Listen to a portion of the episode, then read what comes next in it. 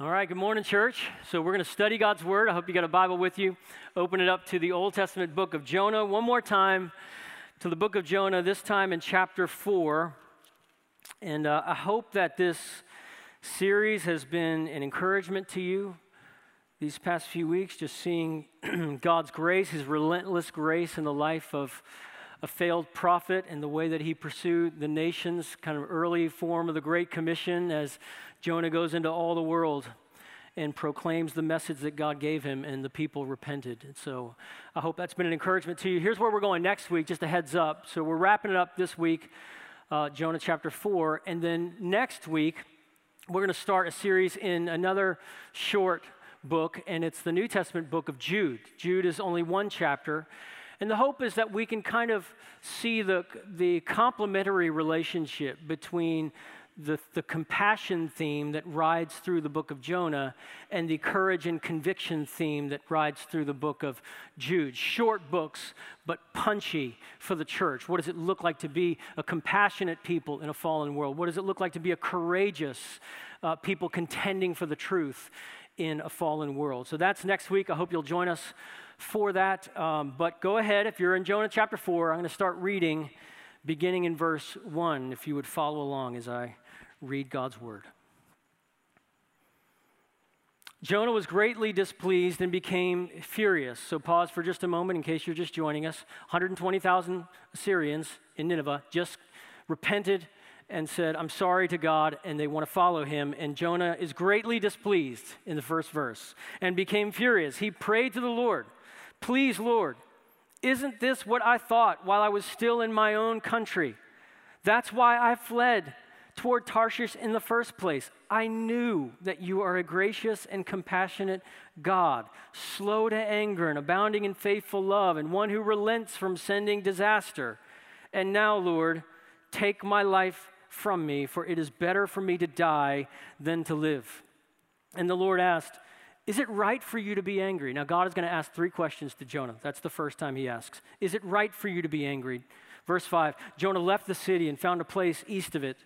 He made himself a shelter there and sat in its shade to see what would happen to the city.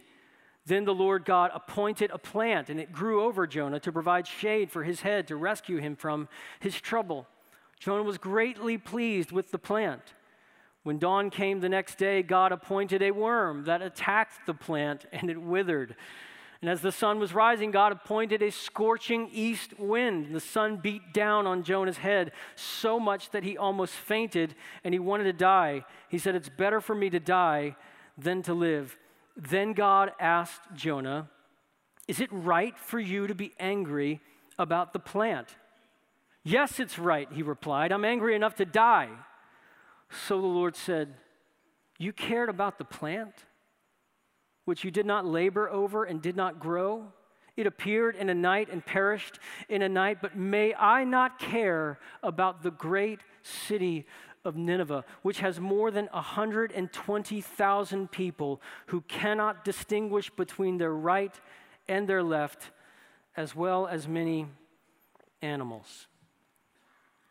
So, after the massive revival that took place in Jonah chapter 3, Jonah 4 really ends with a major downer, right? I mean, this is not an impressive look for God's person, for God's man, for the, for the Old Testament prophet. I mean, Jonah is the first evangelist in history who preached and gave an altar call and prayed no one would come. He didn't want anyone to respond. He didn't want the people to repent. We see Jonah in a really unflattering light. Uh, one commentator uh, dubbed chapter 4 the pouting prophet because he sounds uh, almost childish. He's over there crying in the corner. He's saying, Just kill me now because these people received mercy. He's, he's almost childish.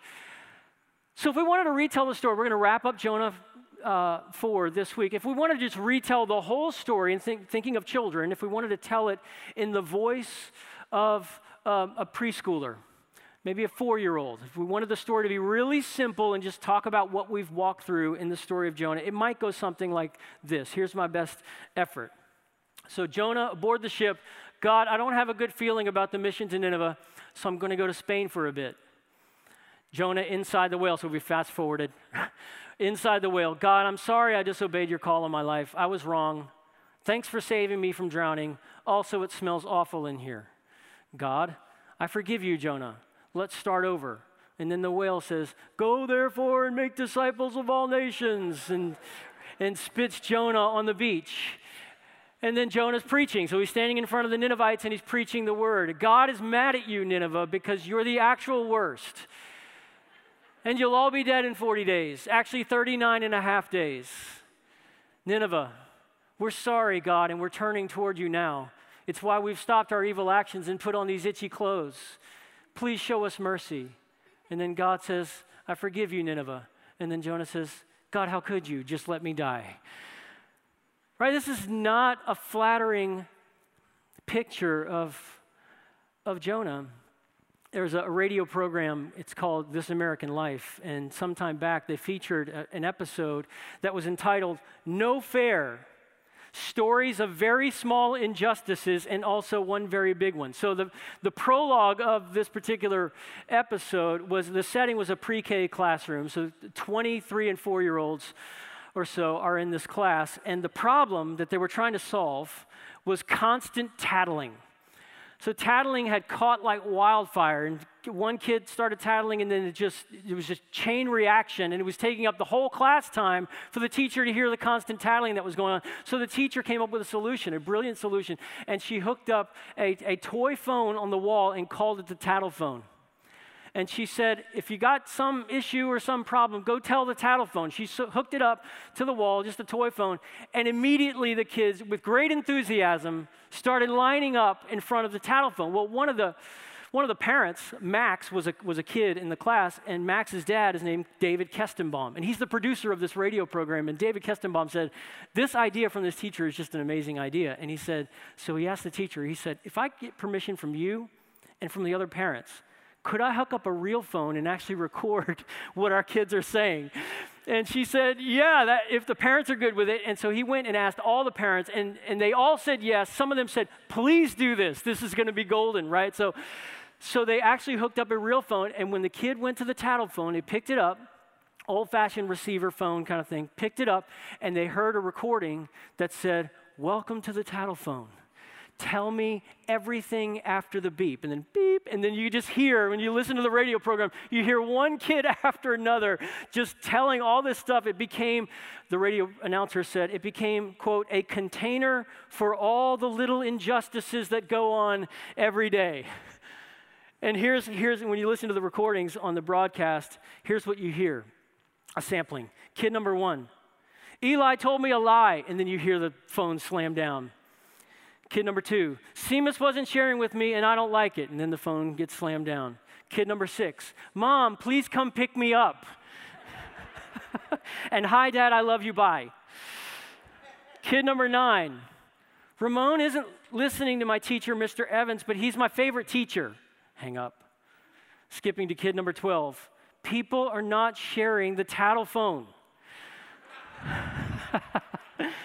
So at the end of all of this, uh, Kestenbaum sets up an interview with these kids and basically just asks them questions. What did you get out of this whole experience? And what was it like to have a tattle phone? And they said it was awesome. One girl said, talking to the tattle phone, quote, was like eating ice cream.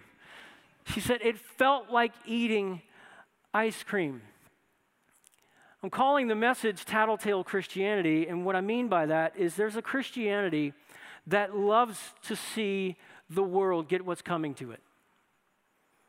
That really wants to see that mean, nasty, bad, sinful world get God's judgment. Desires that. And, and Jonah 4, in a way, dramatizes what happens. It's not just a, a message that's relevant for ancient Israel, it's relevant for the church of today. It dramatizes what happens when the church wants to condemn the world while God is working to save the world. That's kind of the point, the, the, undercurrent underneath Jonah 4. It's what happens when the church wants to condemn the world while God is working to save the world. And I think we can come away with at least a few helpful handles to hold on to Jonah chapter 4 as it relates to living on mission in a world that needs the gospel. Number one, God doesn't just comfort, He exposes. God doesn't just comfort, He exposes. The reality is, a relationship with God, if you have a real relationship with God, is going to bring up areas in our lives that need change. Our lives, Christians' lives. We're going to be exposed to the light of God's word. It's James in the New Testament who said, when you stand in front of God's word, you're standing in front of a mirror that shows you everything that's going on, not on the outside, but on the inside. It's like an x ray mirror. And he says, when you see what you see, don't turn around and forget what you saw. Humble yourself before the transforming power of God's word. What did the Apostle Paul say? He said, the word is going to do a lot of things in our lives if if we, if we humble ourselves before. He said, All scripture is breathed out for a number of purposes of God. It's breathed out and it's profitable for teaching, reproof, correction, and training in righteousness. You just think about that list of things that the Word of God gets done in our lives, and most of them aren't comfortable. Reproof, correction, training in righteousness. And training has to do with rigor and struggle, being brought to a point of tension, right? Correction and reproof means you're going to have to turn in the other direction. God's word is going to say, hey, hey, and it's going to whistle and say, you're turning the wrong way again. turn back this way. God, God's word does that. And that's what God is doing to Jonah. He is giving Jonah a gift. And the gift is what we call conviction. He's saying, Jonah, you're not in a good place. Is it right? He asked him two times. Two out of the three questions are Hey, Jonah, stop and think for a second. Is it right that you're angry right now? Do you deserve to be angry right now? I just saved you from certain death when you rebelled against me, your king, and and you're fresh out of the water and you're already angry at the repentance of the people you were asked to preach to. You know, a lot of this Jonah 4, it hinges on the word that's used, the word that's translated appointed. It could also be translated provided. And you see that word appointed used all throughout Jonah. Actually, in chapter 1, God appointed a great fish, He provided a great fish. And then you see it here. You know, Jonah tries to build a shelter there in verse 5 to give himself shade from the noonday sun, but the, the shelter is obviously woefully inadequate because he rejoices when God provides this plant. Miraculously, God appoints a plant. You see that in verse 6. The Lord God appointed a plant. Jonah falls in love with the plant because this plant probably climbs up the, the trellis, that sort of ramshackle sticks that Jonah had built, and it climbs up and over and it creates this, this lattice work of vine over Jonah. And he's enjoying shade and relief from the sun until God appoints something else. So God appoints the plant, and then God appoints, look at verse 7, a worm. God appointed a worm, and the worm eats the plant. And then God appoints a scorching, verse 8, a scorching wind. And the sun beat down on Jonah's head so much he almost fainted and wanted to die. So, what's going on here? This is an acted parable. God is saying, I'm going to show you on the outside what's going on on your inside. Matter of fact, there's um, there's a play on words that's going on here in Jonah chapter 4 because the word for Jonah's anger in verse 4 is the Hebrew word hot. It's the same word. So Jonah is hot under the beating sun, and then he's relieved from the heat of the sun, but he's still sending plenty heat downrange toward Nineveh as he sits on the outskirts of town with his tattle phone in hand, dialing up and saying, Let me tell you about these people, right? You still need to do what you said you would do 40 days and they die. You still need to do it, and I'm going to give you reasons why. He's waiting on the outskirts of town. But here's the thing that God seems to be saying He's exposing Jonah's heart, and He's saying this Jonah, you love the shade, don't you?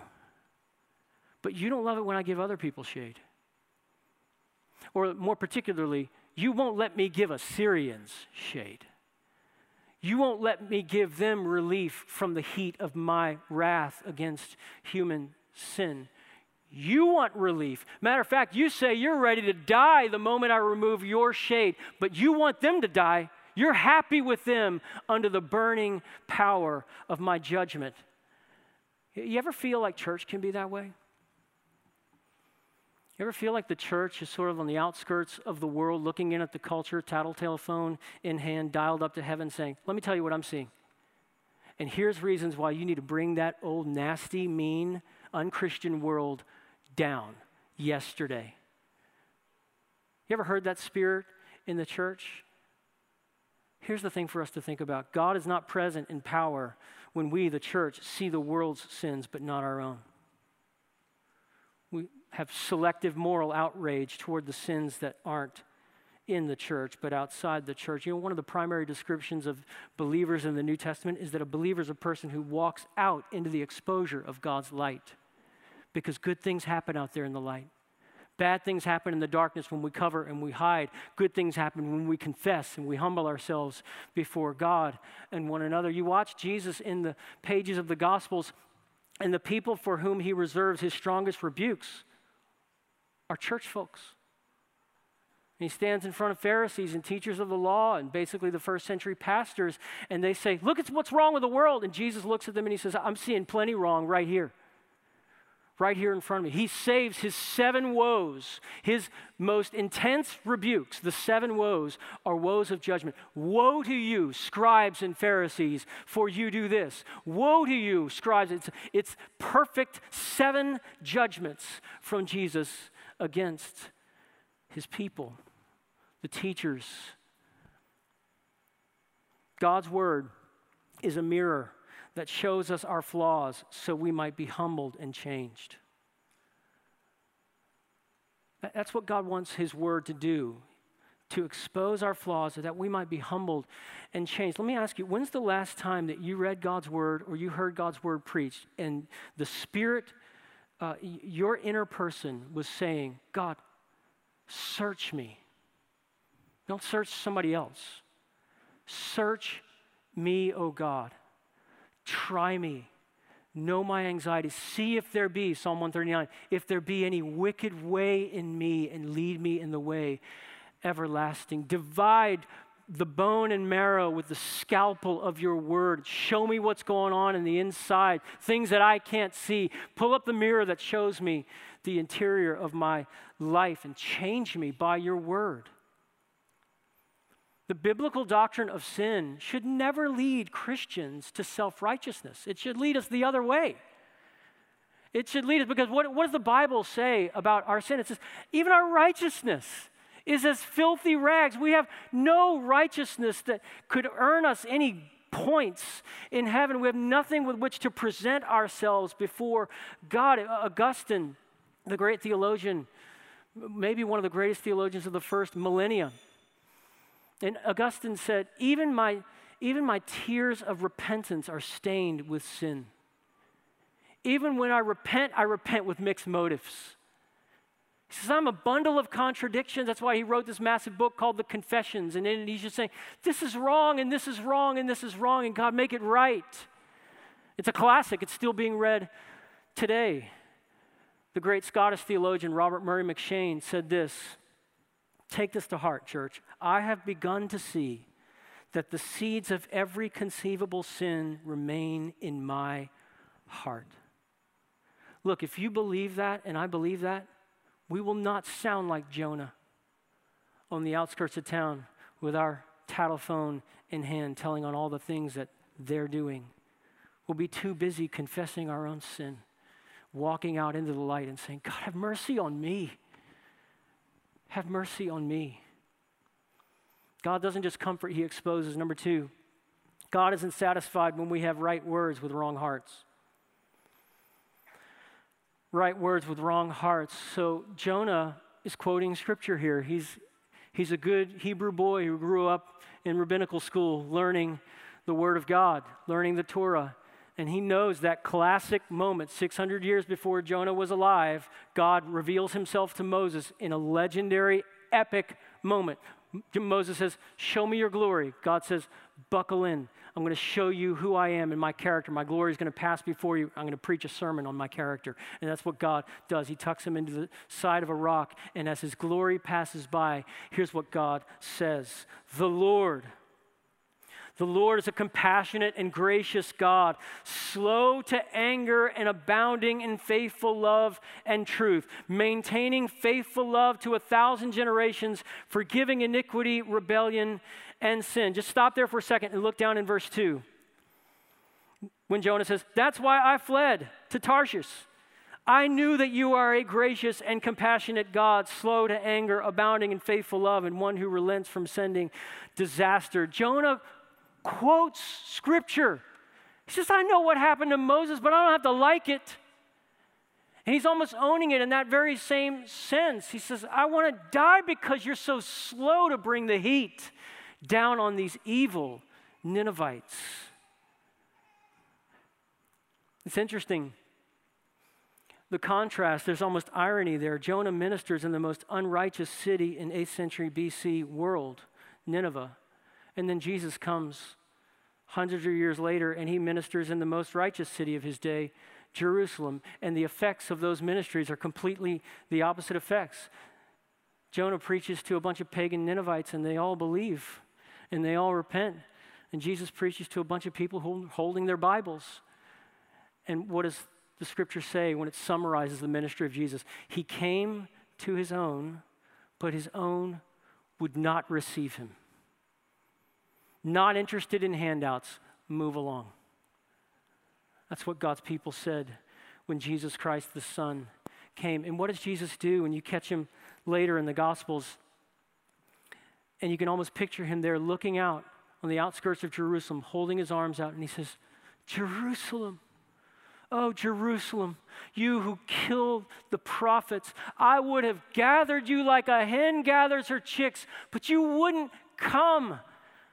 I said, Come to me and find life and life abundantly. You wouldn't come when I invited you to come. And Jesus weeps over the lack of repentance in Jerusalem. And you see the absolute contrast between Jesus and Jonah here in our notes the contrast. Jesus weeps over Jerusalem because the people wouldn't repent, Jonah weeps over Nineveh because they did.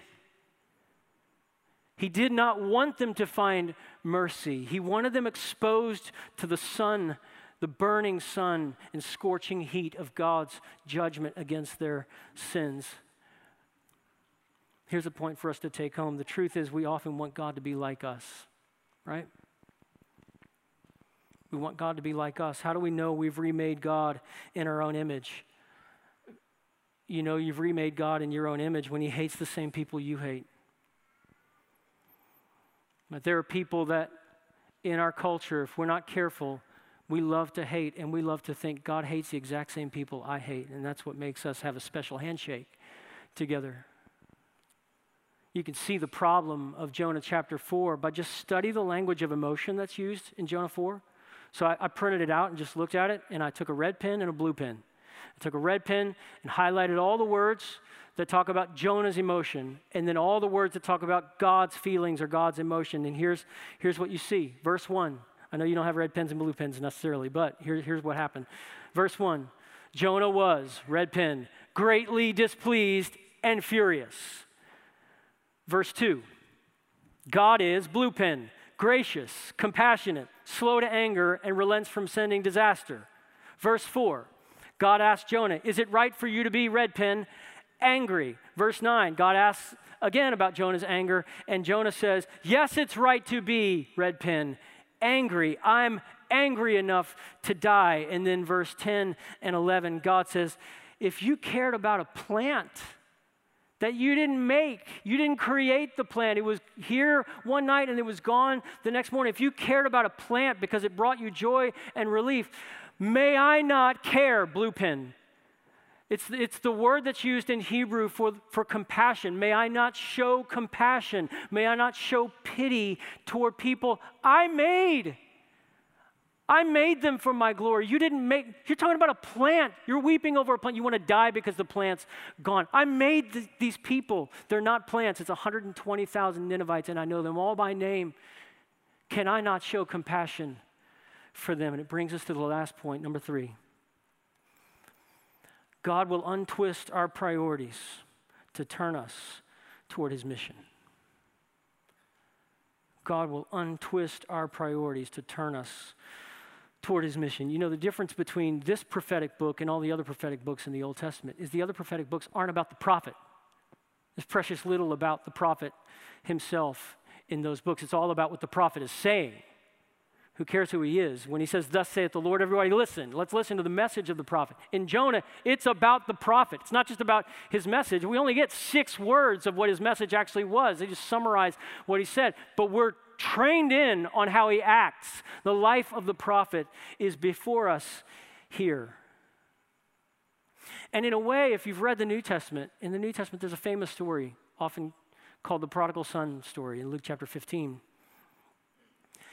And uh, I don't know if you've ever seen a movie where one person plays two different characters, like The Prestige or some other movie where one person is playing two different roles. Um, in, in a way, there's a drama that's unfolding in the book of Jonah, and Jonah plays two parts. And it's, it's an early viewing of the prodigal son story in Luke chapter 15. And Jonah plays the younger brother in chapters 1 and 2. And then he goes behind set and he changes his clothes and he comes out and he plays the older brother in chapter 3 and chapter 4. He's the younger brother who God says go east and he goes west. And he disobeys the will of God. And he goes AWOL. And then God brings him back and he comes to a place of repentance. And then he plays the older brother who crosses his arms when God saves the world. When God brings an entire city, including the king, to its knees and, and it's just like in Luke chapter 15. The older brother's there, and he sees the younger brother coming from afar, his dad runs out to reach him, to meet him on the road. And the dad says, Fire up the music, fire up the grill, kill the fatted calf, get the ring, get the shoes, like we're going to party tonight, like it's going out of style, right? And that's, that's what the father says. And what's the, what's the older brother doing? The music cranks up, and he won't dance. The older brother will not dance. He's over there, arms crossed. And that's Jonah on the outskirts of Nineveh, arms crossed. The music's playing, and he will not dance. You know, God is not afraid to put embarrassing stories in the Bible about us, about his people, and about how stingy we are with grace. Happens so often in God's word. Here's the thing why does God put those stories about his own children in the Bible? This point for us God's priority is to save the lost, not save our image. But God will never give up on the church, but he will not mask our sins.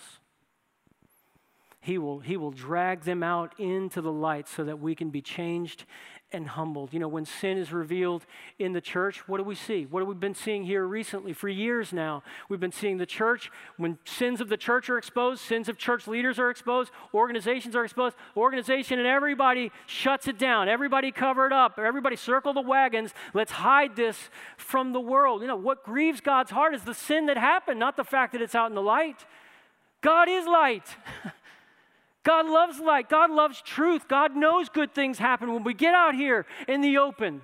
Let's get out here where we can deal, where I can heal, where I can transform. Look, we do the advancement of the gospel no favors by burying the truth that we are a royal mess, His people. We are. One of the best books on preaching I've ever read is this book. It's called Spirit Empowered Preaching. Um, it's written many years ago. The author of this book, a few years ago, confessed uh, that he had committed adultery. And uh, I've read a lot of confessions. I'm sure you have as well. A lot of confessions ring hollow, don't they? Because they're, they're filled with blame shifting language, they're filled with minimization and rationalization and that sort of thing. And you start to hear those buzzwords that sort of soften the impact of the egregious thing that was done. Um, this is the statement that he read to his congregation. I'm not going to read the whole thing, but it all sounds like this. Here's what he wrote I confess this sin and take full responsibility for it. There are no justifications, excuses, or rationalizations for my behavior. I, in acts of idolatry, chose sin over God. I am profoundly ashamed at the enormity of my rebellion, as well as the hypocrisy of exercising ministry while cloaking my sin in the shadows. And he goes on just like that, getting low, humbling himself in line after line. And then at the end, he has a number of pleas that he brings before the congregation. He says, Number one, please direct your anger and frustration at me.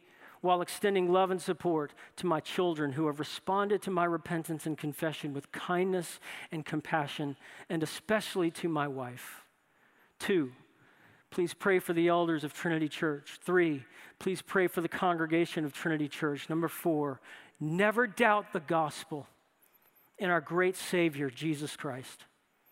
I have failed you profoundly, my dear friends, and I do plead for your forgiveness.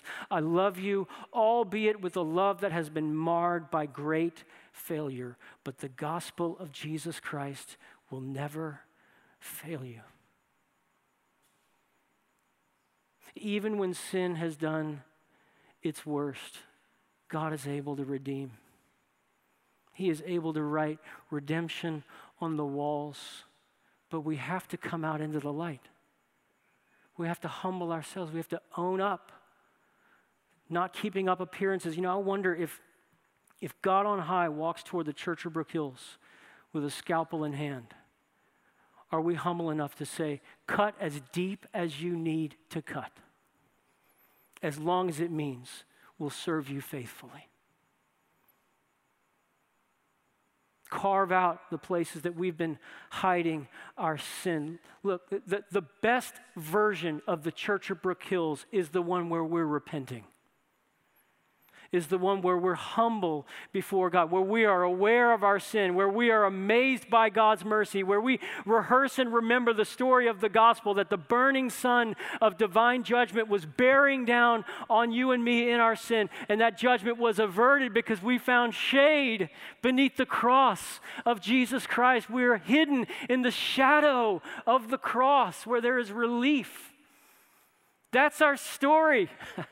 We celebrate that every single Sunday. And even this morning, you can find shade in Christ if you will humble yourself and repent and run and fall into his waiting arms of mercy. Look, if that message, and that's the message, right? If that message gets into our bloodstream, we won't be angry prophets, tattletale phone in hand, telling on all the things that we can't imagine that are happening before our eyes. Look, unlike Jonah, if we weep, let it be because we long to see so many more saved. That's not why Jonah's weeping, but if we weep, let's weep because we long to see so many more saved. Look, we got a footprint here in the city of Birmingham. Let's use it. Let's raise up disciples and disciple the next generation and teach our kids to love Jesus. Let's, let's be equipped for ministry in our city and all around the world. Let's pray for our laborers who we've sent to the other side of the world, among the least reached places in the world. Let's pray for more laborers.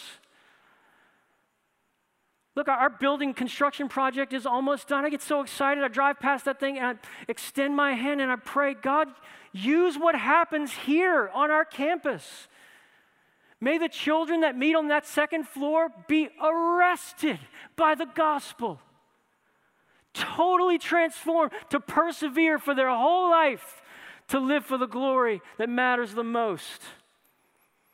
Would you join me in praying for that, working toward that, laboring toward that? And if we rejoice, let it be because God is bringing in a harvest we've prayed and labored for. What did Jesus say? Jesus said, All of heaven rejoices when one sinner repents. Jonah didn't get the memo. Jonah, 120,000 people just repented. The music is starting. Why aren't you dancing?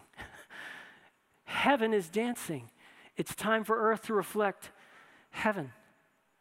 Instead, Jonah grabs the title phone, right? These three questions that are asked in verse 4 and 9 and 11, they aren't just rhetorical questions, they're surgical questions. That, those questions are asked Is it right for you to be angry? Is it right for you to be angry? Is it wrong for me to show compassion? Those questions are surgical questions. They are untwisting the prophet and turning him in the direction of mission. They're going to untwist the church I hope they're untwisting me and you, his people, this morning to have a passion for the nations, to have compassion for the broken. God is sovereign all over the book of Jonah.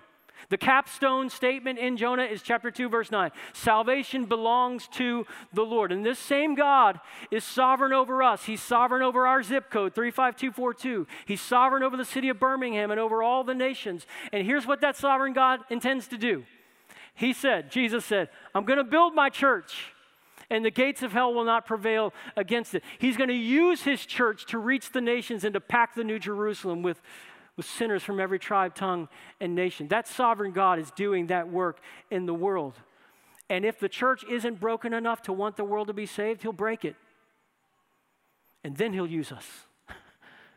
he will use cracked pots to pour fresh water over the nations and over this city. I read the book of Jonah and it reignites in me a passion for the Great Commission. It, this book, the undercurrent of it is an invitation to be all in for the global purpose of global blessing through Christ. And if you and I sign on anew, look, we're going to have more chances to die to our self interest than we'd ever want, right? But if we're humble, and if we faithfully proclaim His word and we walk in the light, who knows what glorious things God may do in this city and in the world for the glory of His name. May we be faithful.